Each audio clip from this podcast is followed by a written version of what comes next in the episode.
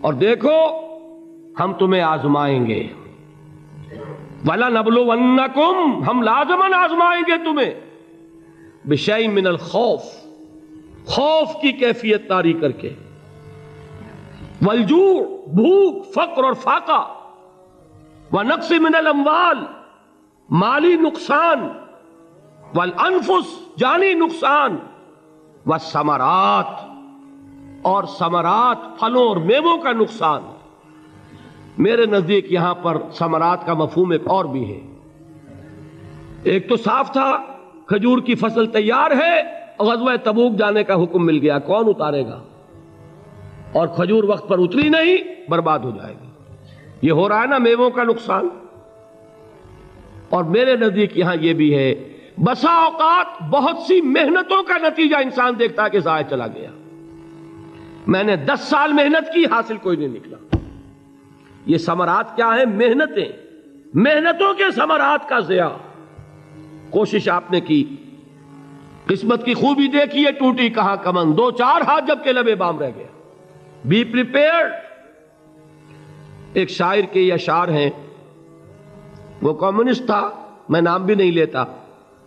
لیکن یہ کہ یہ اسی انقلابی، چونکہ ان کا بھی ایک انقلابی نظریہ ہے۔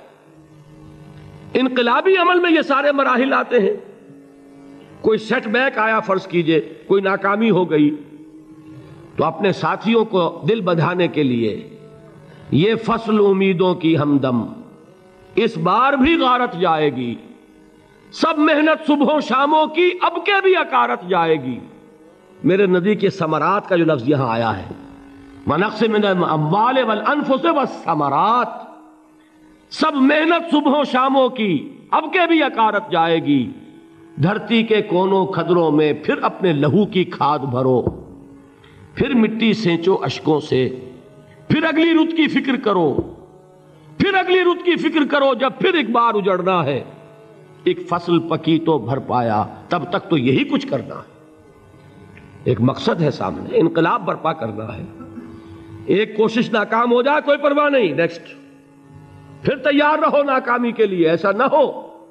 جو انگریزی میں کہتے ہو for the best but be for the worst ایسا نہ ہو کہ دوسری مرتبہ ناکام ہو کے بدل ہو جاؤ۔ تمہاری ہمتیں جواب دے جائیں۔ نہیں، پہلے سے تیار رہو کہ دوسری مرتبہ بھی ناکامی آئے تو آئے۔ لیکن جب تک کہ کامیابی حاصل نہیں ہوتی، ہمیں یہ کام کیے چلے جانا۔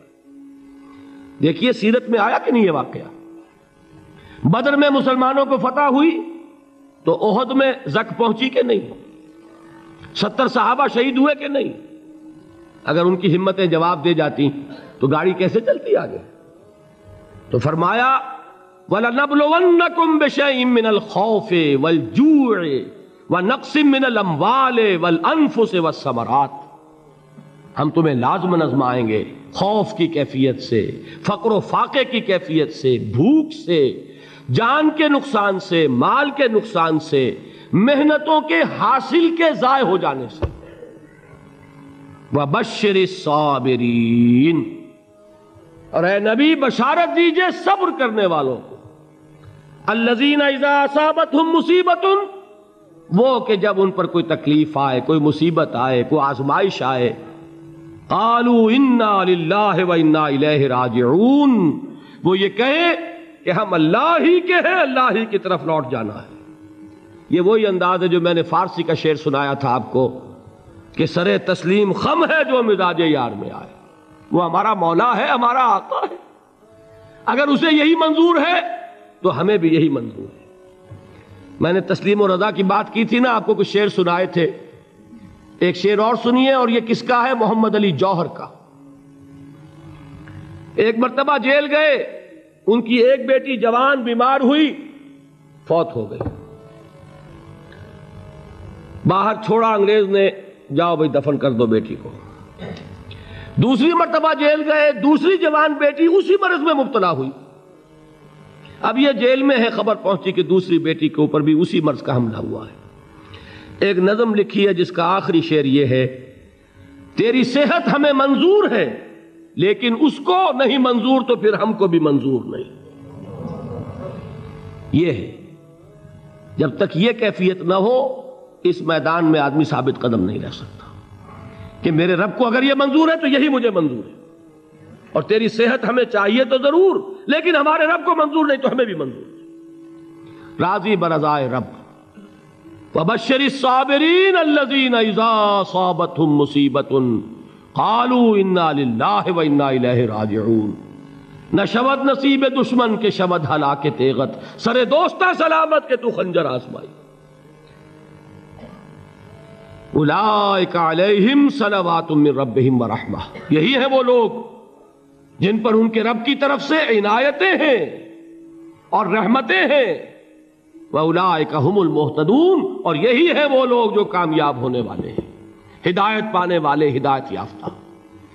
اسی سورہ بقرہ میں ذرا آگے چل کر، یہ تو ہے بیسواں رکو انیسواں رکو اکیسویں رکو کی پہلی آیت ہے لَيْسَ الْبِرَّ أَن تُوَلُّوا وُجُوهَكُمْ قِبَلَ الْمَشْرِقِ وَالْمَغْرِبِ ولكن البر من آمن بالله واليوم الآخر والملائكة والكتاب والنبيين وآت المال على حبه ذوي القربى واليتامى والمساكين وابن السبيل والسائلين وفي الرقاب۔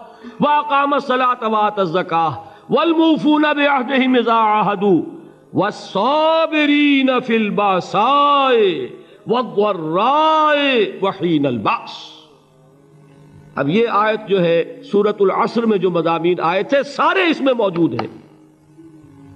وہاں ایمان کا لفظ آیا، یہاں پانچ ایمانیات کی تفصیل آ گئی۔ اعمال کی تفصیل آئی۔ اور آخری بات وہاں کیا ہے؟ وہ تواس و صبر اور یہاں کیا ہے؟ وہ صابرین وحین الباس اور صبر کرنے والے، اصل نیکی ان کی ہے جو صبر کریں، کس میں؟ جنگ کے وقت۔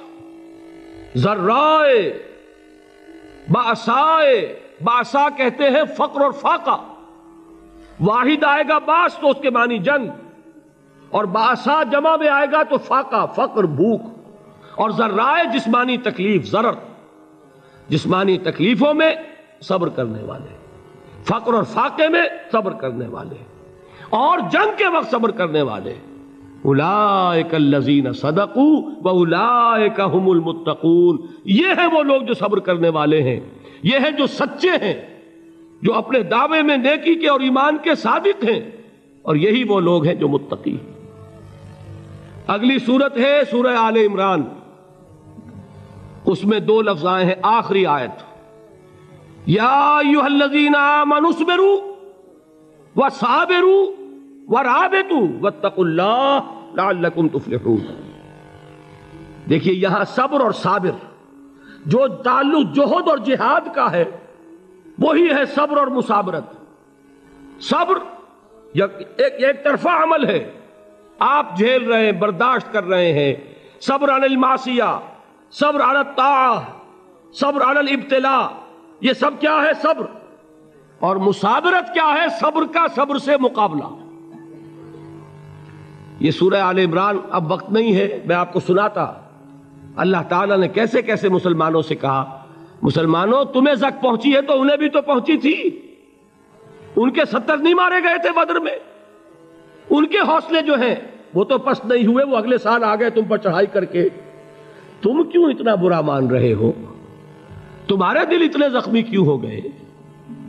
تمہیں تکلیف پہنچتی ہے تو انہیں بھی پہنچتی ہے۔ اپنی غیرت جو ہے ہمیں ذرا اس کا جائزہ لینا چاہیے۔ لوگ باطل نظریات کے لیے کتنی قربانیاں دے رہے ہیں۔ لوگ باطل چیزوں کے فروغ کے لیے کتنی محنتیں کر رہے ہیں۔ جیسا کہ میں نے ابھی کہا تھا، اسی غیرت کو چیلنج کرنے کے لیے۔ ذرا آپ کی حمیت دینی کو جوش دلانے کے لیے۔ قادیانی نوجوان کتنی تعداد میں اپنے آپ کو دین کے لیے وقف کرتا ہے اور آپ کتنے نوجوان ہیں جو اپنے آپ کو دین کے لیے وقف کر دیں اور ہوں وہ کھاتے پیتے گھرانوں کے لوگ یہ نہیں ہے کہ اگر کوئی اور کام نہیں کر سکتا تو پھر یہ ہے کہ وہ دین کے کام میں لگ جائے باصلاحیت لوگ، کھاتے پیتے لوگ، ذہنی استعداد رکھنے والے لوگ، اونچے گھرانوں کے لوگ وہ وقت کریں اپنے آپ کو دین کے لیے۔ اس کے بغیر کیسے باہر آ جائے گی؟ کیسے رونق آ جائے گی؟ تو دنیا میں باطل نظریات والے جو ہیں، یہ بات کہی گئی ہے، مسلمانوں، تم اگر توحید کے لیے لڑ رہے ہو، دیکھتے نہیں ابو جہل کو؟ اس نے گردن کٹوائی ہے شرک کے لیے۔ شرک کے لیے گردن کٹوائے۔ اور تم توحید کے لیے گردن کٹوانے کو تیار نہ ہو۔ اس نے گردن کٹوائی کہ نہیں کٹوائی؟ اور کس طرح کٹوائی ہے؟ کیونکہ بڑا متکبر قسم کا فرعون قسم کا شخص تھا۔ جب گردن کاٹنے لگے تو کہتا ہے، ذرا نیچے سے کاٹنا، تاکہ جب تم نیزے کے اوپر چڑھاؤ میری، میرے سر کو، تو اونچا نظر آئے معلوم ہو سردار کا سر ہے۔ وہ بدبخت مرتے ہوئے بھی جو اس کی یہ کیفیت تھی نا، اس کو ذہن میں رکھیے۔ تو یہ اس لوگوں نے قربانیاں دی جانے دی تو فرمایا، اگر تم ان سے زیادہ قربانی نہیں دو گے، یہ جو نوٹ کر لیجیے اس کو۔ مجرد اگر حق کو غالب کرنا اللہ کے ذمے ہو تو آنے واحد میں غالب کر دے گا، تمہیں تکلیف ہی دینے کی ضرورت نہیں۔ سمجھ رہے؟ کیا اللہ کے مقابلے میں کوئی باطل کی طاقت ٹھہر سکتی ہے؟ یہ تمہارے ایمان کا امتحان ہے۔ یہ تمہارے خلوص کی آزمائش ہے۔ یہ تمہارے امتحان کا ثبوت درکار ہے۔ کہ اللہ تعالیٰ دیکھنا چاہتا ہے؟ تم اس کے لیے اپنی جانیں قربان کرنے کو تیار ہو کہ نہیں؟ تم اس کے لیے تلمن دن لگانے کو تیار ہو کہ نہیں؟